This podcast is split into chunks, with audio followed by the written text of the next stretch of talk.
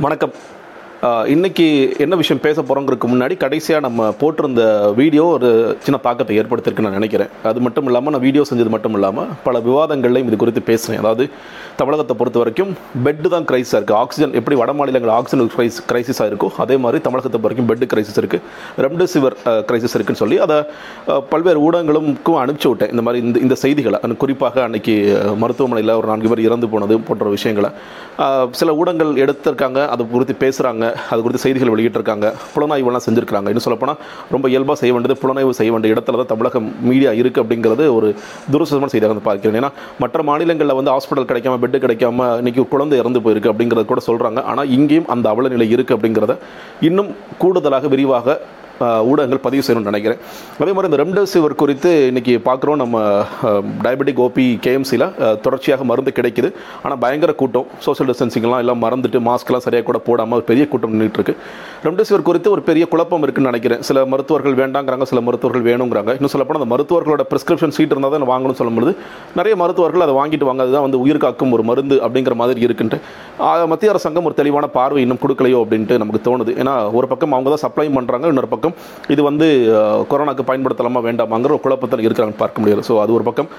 Bed வந்து ஜாஸ்தி பண்ண போகிறோம் அப்படின்னு சொல்லிட்டு செய்திகள் வந்திருக்கு. இது ஒரு வார் ஃபுட்டிங்கில் பண்ண வேண்டிய அவசியம் இருக்குது ஐநூறு பெட்டை இன்க்ரீஸ் பண்ணுறதுங்கிறது உண்மையில் ஒரு வார் ஃபுட்டிங்கில் செய்ய வேண்டியது இருக்குது தமிழக சுகாதாரத்துறை செயலாளர் எவ்வளோ தூரம் வேகமாக செயல்படுறாரு தமிழக அரசாங்கம் எவ்வளோ தூரம் வேகமாக செயல்படுது அப்படிங்கிறது போக போக தான் பார்க்கணும். ஓகே இன்னைக்கு விஷயத்துக்கு வந்துருவோம். இன்னும் சொல்லப்போனால் அந்த கொரோனா ஒட்டிய விஷயம் தான் அதே நேரத்தில் இந்த கொரோனாவுடைய கட்டுப்பாடுகள் எப்படி இருக்க போகுது இந்த கொரோனாவை எப்படி மாற்ற போகிறாங்க அப்படிங்கிறதுக்கெல்லாம் நடந்து முடிந்த தேர்தல் வந்து தான் சாட்சியாக இருக்க போகிறது இல்லையா? இந்த தேர்தல் முடிவுகள் எப்படி அமையப் போகிறதோ இதே ஆட்சி தொடரப்போதோ இல்லை புதிய ஆட்சி வரப்போகிறதோ அவங்களுக்கு வந்து மிகப்பெரிய சவால் காத்து கொண்டிருக்கிறது. தொடர் சவாலாக இருக்கலாம் இல்லை புதிய சவால்களாக இருக்கலாம். இது வந்து எப்படி செய்ய போகிறாங்க அப்படிங்கிறதுக்கு. அதற்கு முன்னாடி இன்றைக்கி இன்னைக்கு மத்தியில் எழுந்திருக்கிற மிக முக்கியமான கேள்வி இந்த தேர்தல் முடிந்த பிறகு இந்த வாக்கு எண்ணிக்கை நடக்குமா நடக்காதாங்க? நான் வந்து இந்த இவிஎம் சென்டர்ஸில் நிறைய பேர் அதாவது அந்த கவுண்டிங் சென்டர்ஸ்க்கு நிறைய பேர் லேப்டாப் போட போகிறாங்க நிறைய பேர் சிசிடிவி கேமரா மாட்ட போகிறாங்க அந்த கதைகளுக்குள்ளே போக விரும்பலை.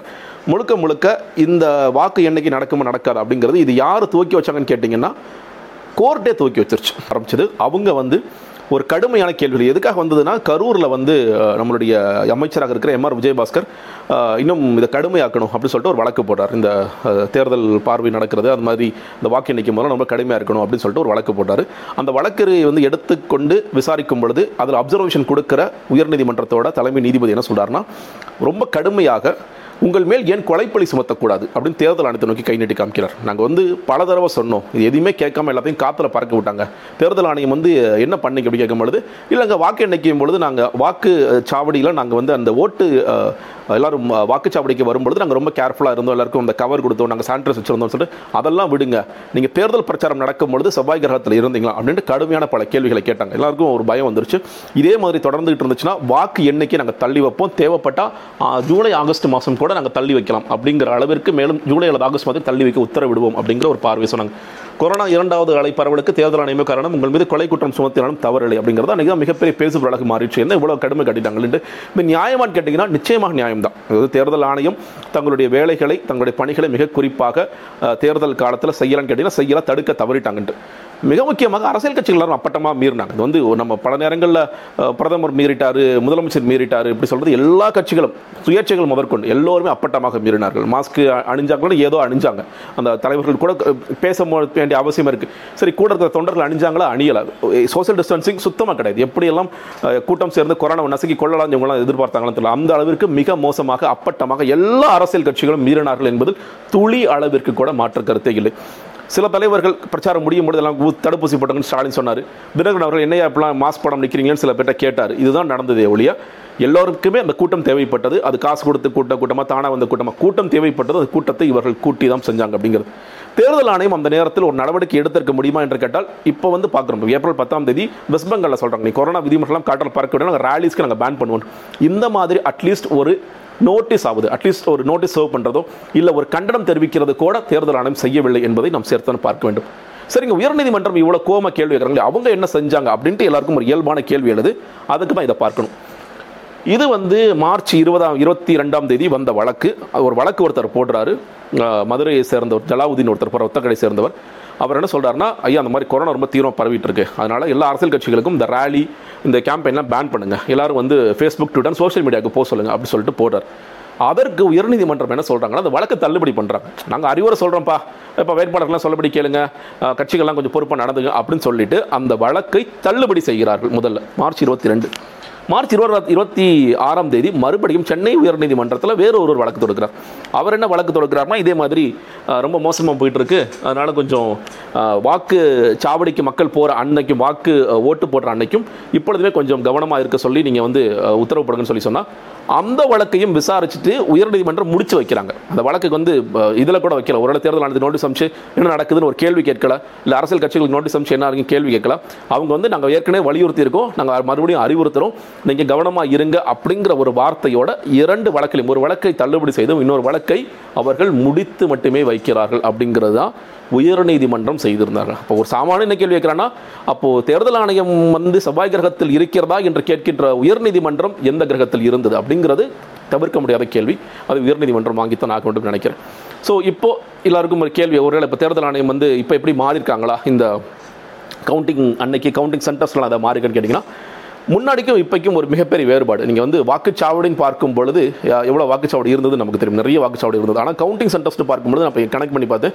ஒரு எழுபத்தஞ்சு மையங்களில் இந்த இவிஎம் மிஷின்ஸ்லாம் இருக்குது அதில் எண்பத்தாறு மையங்களில் தான் மொத்தமாக எண்ணவே போகிறாங்க தமிழ்நாடு முழுக்க இரநூத்தி முப்பது நாலு தொகுதியிலும் ஒரு எண்பத்தாறு மையங்களில். இப்போ நீங்கள் புதுக்கோட்டை மாவட்டம் எடுத்துட்டிங்கன்னா ஆறு தொகுதி சேர்த்து ஒரே மையத்தில் தான் எண்ணுவாங்க. சென்னை பொறுத்த வரைக்கும் ஒரு மூன்று மையம் தான். அப்படி தான் இருக்குது அப்போது இந்த கொரோனா பரவல் அதாவது இது இது வாக்குச்சாவடிக்கு நிறைய பேர் வரது ஏன்னா அதில் பொதுமக்கள் போக போகிறது இல்லை உள்ளே போக போகிறது தேர்தல் நடத்தும் அலுவலர்கள் அதே மாதிரி யார் யாரெல்லாம் அரசு ஊழியர்கள் யார் யார் தேவைப்படுறாங்களோ அவங்க வாக்கு முகவர்கள் அதே மாதிரி பூத் ஏஜென்ட்ஸ் இருப்பாங்க இல்லையா அவங்க ஓட்டிங் கவுண்டிங் ஏஜென்ட்ஸ் இருப்பாங்க அரசியல் கட்சிகள் இவங்க தான் போக போகிறாங்க ஆனால் பெரிய கூட்டம் தான் இருக்கும் அதில் மாற்று கருத்தே இல்லை.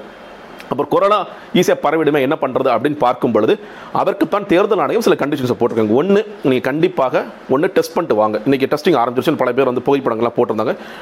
டெஸ்ட் பண்ணி ஆர்டிபிஎஸ் டெஸ்ட் பண்ணி ரிப்போர்ட் எடுத்துருவாங்க. இல்லையா?